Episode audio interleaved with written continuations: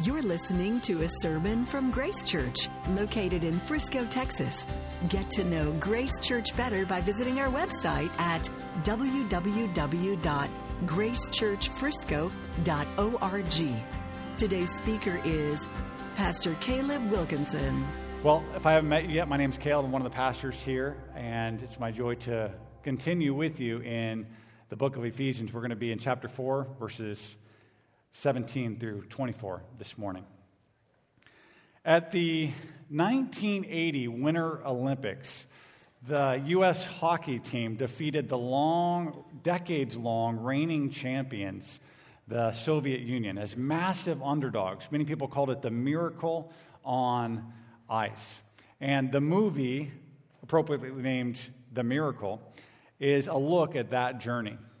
And it shows U S coach Herb Brooks designed his team completely unconventionally. He cuts all the big all-stars because they never succeed with, with all those big egos. And he selects a team that no one expects. But you quickly find out that this team has old baggage, old team rivalries, and, and, and, and bitterness toward their new teammates because of those old rivalries. And they too are just focused on themselves. One of Herb's main goals is to squeeze these old identities out of them by helping them embrace their new one. So from the first day on, he asks each of their players, he picks out individual players at practice, and he asks them three questions. He says, uh, what's your name? Uh, where are you from? And who do you play for? And practice after practice after practice, individuals fail the test. They keep giving their college team name. You know, Minnesota. Uh, that's probably a, a bad Minnesota accent, but Minnesota or Bo- Boston College or or uh, or Michigan uh, or, or or so on. Okay. And the highlight of the whole movie is what happens when they play a warm-up sort of exhibition game very poorly. Okay, they, they weren't taking it seriously at all. Herb, uh, during the game, overhears his players talking about the girls in the stands. They're they're completely distracted. So after the game, they're headed back to the locker room, and he tells them, get back on the ice. And he has them start doing hockey drills, like sprints or laps for, for hockey players. He has them skate hard, back and forth, over and over again. And in between each drill, he confronts them over their work ethic. And everyone's wondering, what in the world is going on? The, the arena is, is, is shutting down. Literally, the lights are going out. And his assistant coaches think he's gone mad or, or like he's just being cruel to his players. And it just keeps going and going. And finally, falling down in exhaustion, one player shouts out, my name is Mike Eruzione, which pro- I, I'm from Winthrop, Massachusetts. Which prompts Herb to ask the question, who do you play for? And he said, exhausted, I play for the United States of America. Herb looks at him and looks at all his players sternly. And he said, that's all, gentlemen. They're falling over. And he just says, that's all, gentlemen. And he walks off the ice. Okay, it was a hard lesson. But they got it. They already were on the team. They were already wearing the new uniform, but they needed to stop living like they did before they joined the team. They needed to remember who they were now, not only their name and where they were from, but the uniform, the new uniform they wore now. They, they needed to embrace their new identity. Okay, Team U S A. Most of us in this room will never play hockey, uh, much more for an Olympic team. But our text this morning is going to put a similar claim on us as Christians, and even more profound and, and permanent. Okay, the rallying call from our text is this: embrace the new you. Embrace the new you. We're going to read in Ephesians four, God's word. Okay, this is God's word to us this morning. Now this I say and testify in the Lord, that you must no longer walk as the Gentiles do, in the futility of their minds. They are darkened in their understanding, alienated from the life of God because of the ignorance that's in them. Due to their hardness of heart, they have become callous and have given themselves up to sensuality, greedy to practice every kind of impurity. But that is not the way you learned Christ, assuming that you have heard of him and were taught in him, as the truth is in Jesus, to put off your old self, which belongs to your former manner of life and is corrupt through deceitful desires, and to be renewed in the spirit of your minds, and to put on the new self, created after the likeness of God in true righteousness and holiness. Okay, the call here is to embrace the new you. And to do so, we need to we need to grip this two-part movement, okay? Out with the old and in with the new. Out with the old you and in with the new you, okay? So first we're going to discuss the old you, mainly the walk of the Gentiles, and then we'll look at the new you, okay? How we've learned Christ. So first, out with the old you. Okay, our text starts with a weighty command from the Lord. It says, you must no longer walk as the Gentiles do. Okay, this idea of walk is super important in Paul's letter. He told us at the beginning of, of this chapter, chapter four, verse one, he said, I urge you to walk in a manner worthy of the calling to which you've been called. And he'll he'll keep using this walking metaphor. Uh, in, in chapter five, verse two, he calls us to walk in love as Christ loved us and gave himself for us. A few verses later, in verse eight, walk as children of light. And then a few verses later, look carefully how you walk. Okay, so much of chapters four through six in Ephesians, uh, it describes the walk Christians have as a result of their salvation and the new identity that, that chapters one through three presents. Christianity is not theoretical. It's not a bunch of truths and ideas in the clouds, and it's not merely about the future. It's about walking. It's about living right here on earth, in this place. For us, December fifth, twenty twenty-one, North Dallas, Texas, okay? It's it, it's about living. And it's about this walk, this life looks a particular way. And Paul begins with what it doesn't look like. He says, don't live like this. It's out with the old. Now, to be clear, he isn't calling them to forsake their Gentile ethnicity, okay? That's fixed. And he's just finished marveling at the good news that God's grace gloriously extends to Gentiles. Gentiles are fellow heirs, members of the same body, partakers of the promise in Jesus. He's proclaimed, now you're Gentiles and you're saints. He's, he's not demeaning their ethnicity. He's saying, you once lived one way, in line with an old identity. But now you must live a new way in line with your new identity, God's chosen people. And chapter two tells us of the glorious turn of events that happened. It says, you were dead in your trespasses and sins. Listen, in which you once walked, following the course of this world. But now, but, but but but but in verse ten, I'll skip a few verses. In verse ten, we see the result of a great gospel transfer.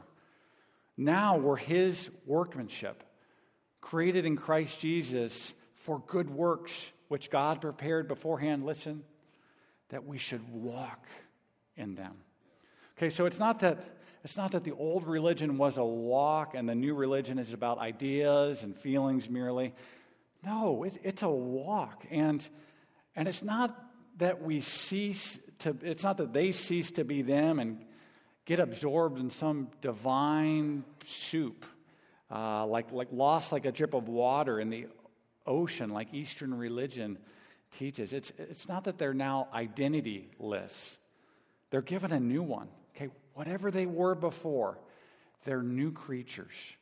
They're new creatures in Christ, God's workmanship, repurposed for good works, okay, that they walk in them, okay? It's sort of like Paul saying, you play for a new team. Play like it. Out with the old way. Out with the old way you once lived. How did they used to live? Paul just loaded us up with descriptions of the Gentile walk. It's, it's characterized by futility of their minds, darkened understanding, alienated from the life of God, ignorance, hardness of heart, callous, abandoned to sensuality, and greedy to practice every kind of impurity. Okay, he, he begins here with their minds. He begins with the futility of their minds. And he's not saying that their minds are empty or void. It's not that they're filled with nothing. It's that they're filled with things that lead to nothing. Okay, they're, they're not doing what they're supposed to do. The, the mind is designed for something, but their minds are not achieving what they're meant to achieve. Okay, a, a person may be very educated and say lots of true things, but if a mind that's made to glorify and enjoy God is instead hostile to him instead, it leads to a dead end street. A dead end street. So listen, guys, every person uses their mind to find a way to the happiness they long for. And, and Paul's saying the minds of Gentiles are headed in the wrong direction. Okay, they're going nowhere good, nowhere with the true, deep, lasting happiness that they seek. But if we follow Paul's argument closely, we see that the problem with the old Gentile walk really doesn't start with their minds. And it's made more clear when some of Paul's implied connector words are supplied, and we see his intended progression sort of in a more linear fashion. Okay, John Piper helped me here in his look at the book. I thought it might be helpful for you, so I'm going to put it up on the screen. Uh, the Gentile walk looks like this. This is kind of the logical flow. Okay, they're greedy to practice. I'm going to I'm going to do this one.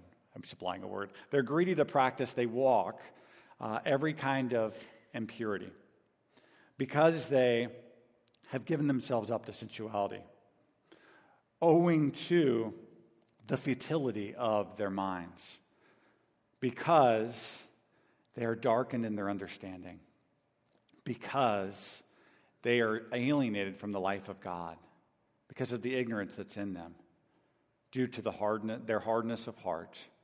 That is, they become callous. So a lot can be said here, but maybe what's most striking is that the deepest human problem is not ignorance. Okay? The bottom of what's wrong with the old walk is hardness of heart. It's the same with everyone who doesn't know Jesus. It, Our, our, our non-Christian family members and friends and neighbors, they don't reject Jesus just because they don't understand or because they're less intelligent than we are. They probably aren't.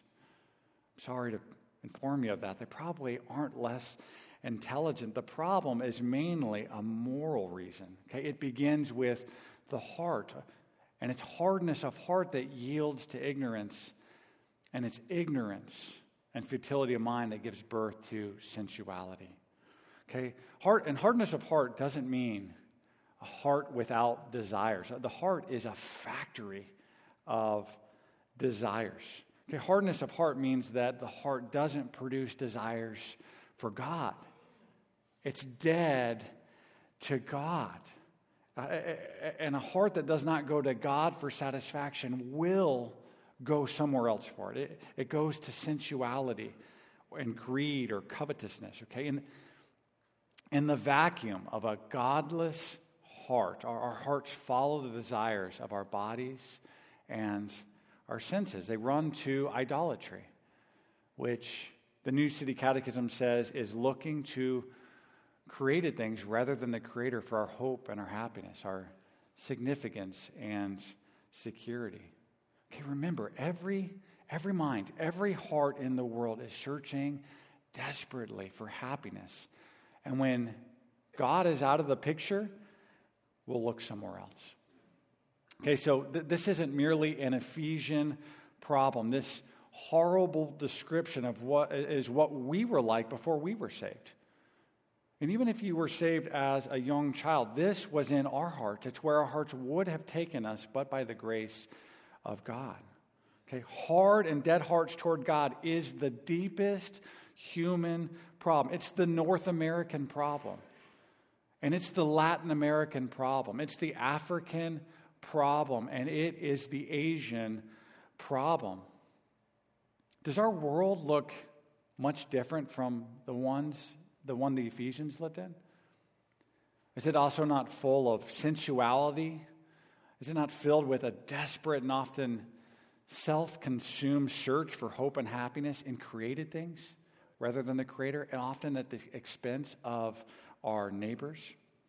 Okay, we might find it in, in, in socially accepted ways through family, like marriage and, and children, or through success at school, or achievement in a sport, or money and status garnered at work. We might find it in nationalism, or materialism, or, or ministry. Or we might move to the more scandalous ways to find it, through sexual fulfillment of various kinds, or any host of other comforts and pleasures. Okay, the world says, go for it. Pursue your happiness in any, any of it or in all of it. And this makes complete sense with hearts dead to God and thus ignorant of God. People are acting like there is no God because their hearts are dead toward God. They're ignorant of Him. It makes complete sense. So, what has to happen for this hardness of heart, this deadness to God, to change? And the answer is nothing short of a miracle.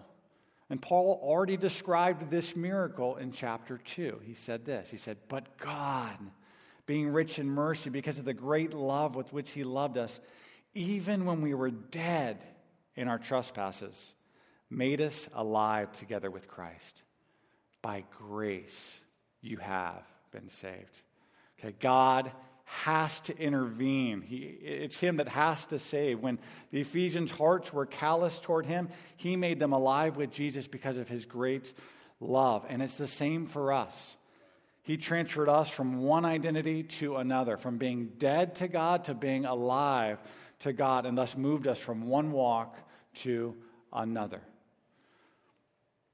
Many rescue missions have a room where addicts who've not maybe bathed in months get to strip off their old clothes, and they're thoroughly bathed and disinfected. And the unsal- the unsalvageable clothes are thrown away or, or burned, and the new clothes are issued. And the cleaned up person is given new clean clothes with the assumption that they'll no longer wear the old ones. God's telling us the same this morning. He says, don't walk like you used to. You were cleansed. Your old clothes are gone, and the old way of life has gone with it. You were dead. Now you're alive. So embrace the new you. Okay, out with the old you and in with the new you. Embrace the new you. Okay, in with the new you. Let's, let's look at this new you now. Okay, the Gentiles' walk is dead to God. Verse twenty says, but that is not the way you learned Christ, okay? Something radical happened. They learned Christ. What does that mean? What does learning a person mean? What does learning Christ mean? Well, it's key just to read the whole letter because the context before tells us, okay? Chapter two, verses seventeen through nineteen said that Christ came and preached peace to them who were far off, who were once alienated from God and His people. Okay, through the good news, mainly the life and death and resurrection of Jesus, Jesus Himself, the King of the universe, came to them, people, individuals with hearts that were hard toward Him and alienated from Him, and He preached a message of peace, that in Him they now have access to God, the real source of all the lo- their longings for happiness that they were seeking through sensuality. Okay, they're, they're brought to God because now they're His. And chapter three says that this means that they're loved with a height and a breadth and a depth beyond their imagination. They won't be able to comprehend it. They're, a, a new identity is given to them. They're His. And the following verses give us the big picture of what our participation in this new identity entails. Okay, so please read with me, uh, starting in verse twenty again. I'm going to pause in the middle to point something out. But that is not the way you learned Christ, assuming that you have heard about him and were taught in him as the truth is in Jesus. Okay, pause here. Paul's assuming what follows has already happened since they learned Christ. Okay, so what's happened? I'm going to keep reading. Three things have happened. They've been taught to put off your old self, which belongs to your former manner of life and is corrupt through deceitful desires, and to be renewed in the spirit of your minds, and to put on the new self, created after the likeness of God in true righteousness and holiness. And pay, pay, please pay attention here. Paul is not calling the Ephesian church to put off the old self and put on the new self here. He's saying, if you're a Christian, you've already done this. This is a past event. To put, trust Jesus means you put off the old self and the new self, and, and put on the new self. And that's what baptism symbolizes and, and celebrates. Uh, Karen and, and Jim and Morgan just reenacted their new story. Okay, they publicly proclaimed a new identity already received in Christ. They testified, I was buried with Jesus into death. I, I put off the old self. And in order that just as Christ was raised from the dead, I too might walk in newness of life, I put on the new self. They, they went public. They said, y'all need to know it. There's a new me. I belong to Jesus now. Paul gives us a different picture of what it looks like, uh, what, what, what it looked like when it, our salvation took place, but no less vivid than, uh, than baptism. It's like stripping off old clothes and putting on new ones, okay? But he doesn't just say that we took off a dirty shirt and put on a clean one like at the rescue mission. We put on a new human being, a new human being. This is profound. What happens at salvation isn't us merely covering up what we really are. It's taking off who we were, the old you, and putting on an entirely new person. The new you, recreated and repurposed by God. And notice this about the clothing picture. This isn't a private event. Our clothing is visible. Think uniforms, okay? They're public. When we're at the hospital, we know who the doctors and the nurses are based off of the uniforms we wear. When we're walking around town, we can say, that's a police officer. They're visible. Uniforms are, are, are, are visible. It's, if you're on a sports team or in an army, it's vital your team or side is visible, okay? And, and as it is with new clothes, the assumption is that when you receive this new identity, you go public with it, okay? That, that's, that's exactly what baptism aims to do. And church membership does much of the same thing. It's going public with the new you. And so I, I'm so grateful we get to witness both of these together this morning. It's it's really God's perfect timing for this text. Hey, notice one more thing, though, about uh, this this clothing, this putting off and putting on new clothes picture. It, it's such a deep image, okay? Because we're not told to knit new garments for ourselves. We're not called to find a new you or create a new you. If you're a Christian, you are a new you. You're a new person. When you trusted Jesus, you put him on. Now he's your life. And I understand that maybe maybe comprehending being so associated with Jesus that you that you share his life, holiness, and reputation may not sound all that satisfying to you, but but think about what putting Jesus on entails, okay? It means that all that's his is now yours. And what makes this especially great is that God the Father loves you with the same love that he loves Jesus with.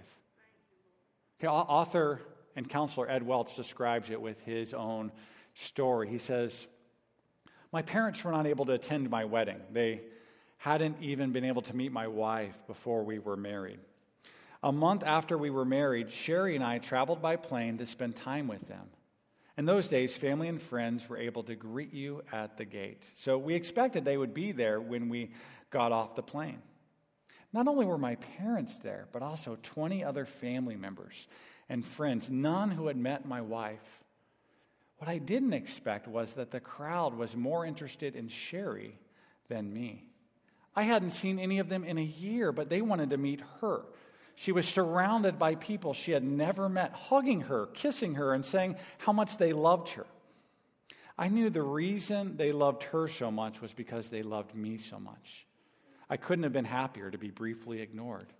My parents loved me, so they loved her. It was all very simple. Okay, you're his, Jesus's. You're loved. And Jesus, you don't need to achieve an identity. You've received one with him. You, you still may feel unlovable, but you can even begrudgingly admit that you're loved. Regardless of all your inadequacies and regrets and, and shame, the Father loves his Son, Jesus. And you're so tied to him, the Father indeed loves you. And he always will. He always will. Church, Christianity is radically different from all other worldviews. It's the only identity that we receive and that's not achieved, okay? Our identity is given to us from the outside, not found or achieved from inside of us. Okay, this, this is amazing news in a land obsessed with choose your own identity. The, cho- the choose your own identity dogma claims that no one or nothing outside of you can tell you who you are. You must discover or create who you are, then maintain this identity. Okay, choose your own identity is the cultural theme. And then it's all about you do you. And initially, really, seriously, initially this sounds beautiful and appealing, because none of us want to be kept away from our deepest longings and satisfaction. We all want to be happy. But it's a good time to, to pause and ask this question. How is this cultural endeavor, like, really going? How is it doing it, getting us here? Like, really? It's not really going so well. Choose your own identity's accent on unlimited freedom often just leaves us paralyzed. The weight of limitless choices is massive, and that's one reason why anxiety and depression are higher today than they've ever been. And it's not just choosing your own identity that brings the pressure, it's adhering to it. Okay, if, if you do manage to choose an identity, great, good job. Now all you have to do is maintain it every day for the rest of your life. I talk about pressure and anxiety. And farther, having all these choices for an identity actually just makes us more discontent. Okay, our, our culture, it sticks us in a shopping mall of identities where it's impossible not to wonder if you chose the right one, because after all, you're free and you chose, and you can always re-choose if you want to. So our, our culture treats identity like a giant table filled with Legos that we must pick how to configure and, and reconfigure if we want. And so the comparison temptation is up to the sky.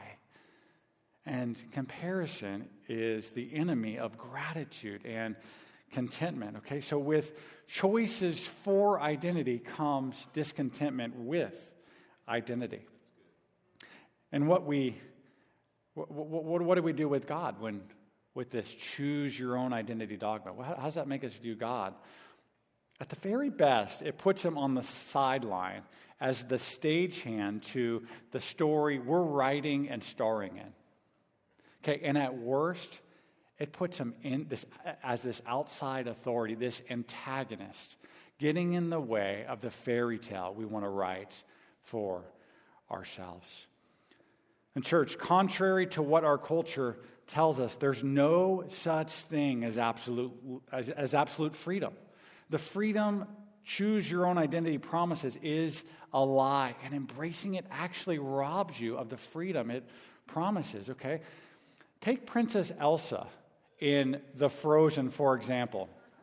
Have you guys ever, well, we, we we listen to it in the house, and I do that, but I, uh, our girls love it. I hope there's there's some small girls in here, I'm sorry. Um, uh, but have you ever thought about how ironic that song is, Let It Go? Uh, let it go. She, it's a hit song, but Elsa's singing about her choice to be free while throwing herself into solitary confinement. Like she's singing, "I'm free," while creating an ICE prison and ensuring she won't be free, okay? There, there's no such thing as absolute freedom. Someone or something will rule us, even, and maybe especially, an identity we choose for ourselves, okay? Something will rule you. And since the walk of the Gentiles is one of hardness of heart towards God, they're left to choose anyone or anything except God. But if you're a Christian, you're free from playing this game. You have a solid identity. You already belong to Jesus, who loved you and gave himself for you.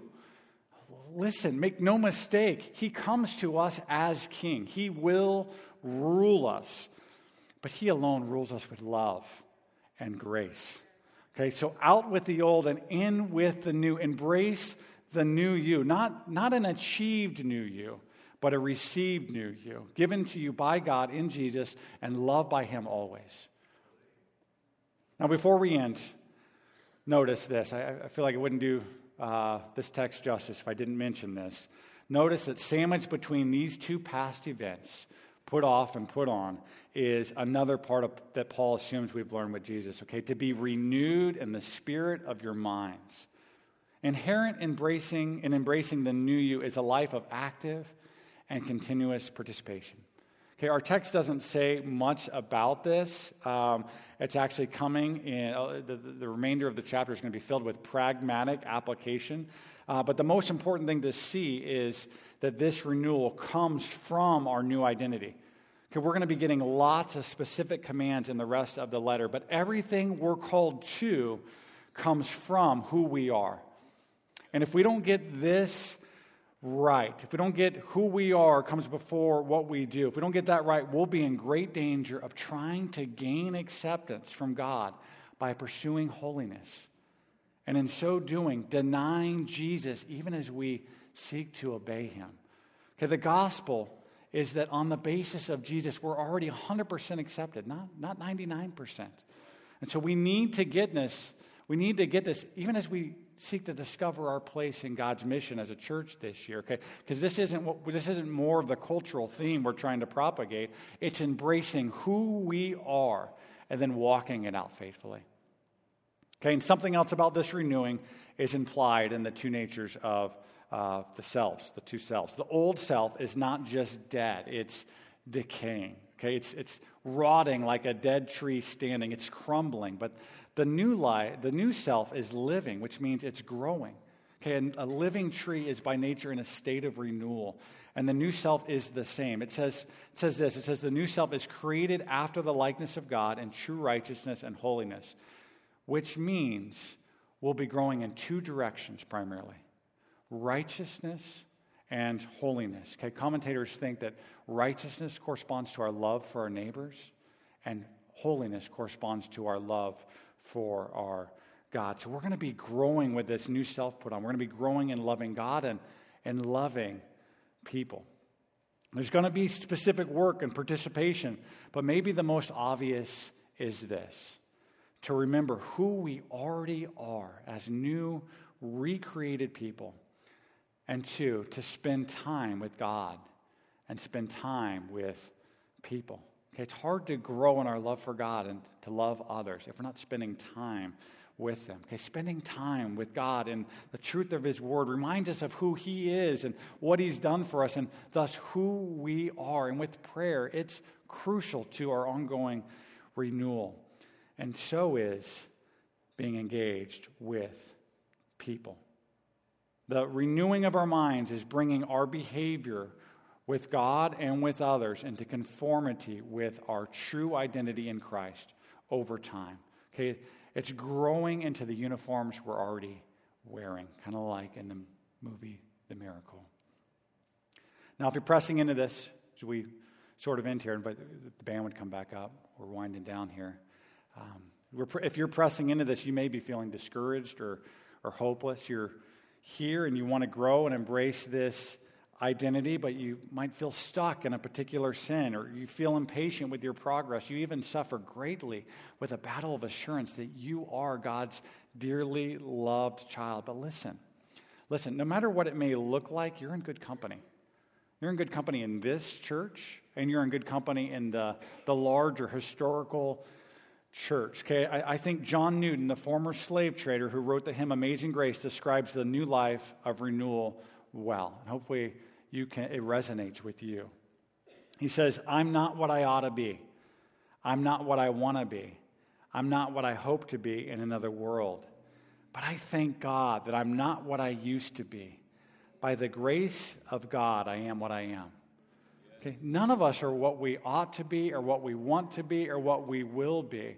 But by the grace of God, we are what we are. And if you love God, or even if you just want to love God, that's a good indicator that you're no longer your old self that had a hard heart toward Him. If this isn't you, we're glad you're here.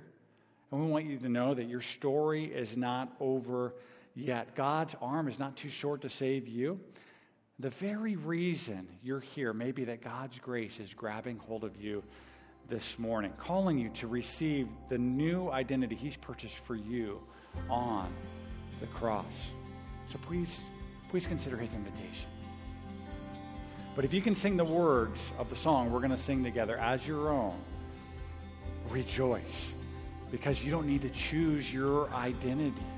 You've already received one. You're God's. Your love beyond your imagination already. So by His grace and power, embrace the new you. And let's do that as we sing. Thank you for listening to this sermon from Grace Church. To receive future messages, subscribe to the podcast on iTunes or listen online by visiting our website at grace church frisco dot org.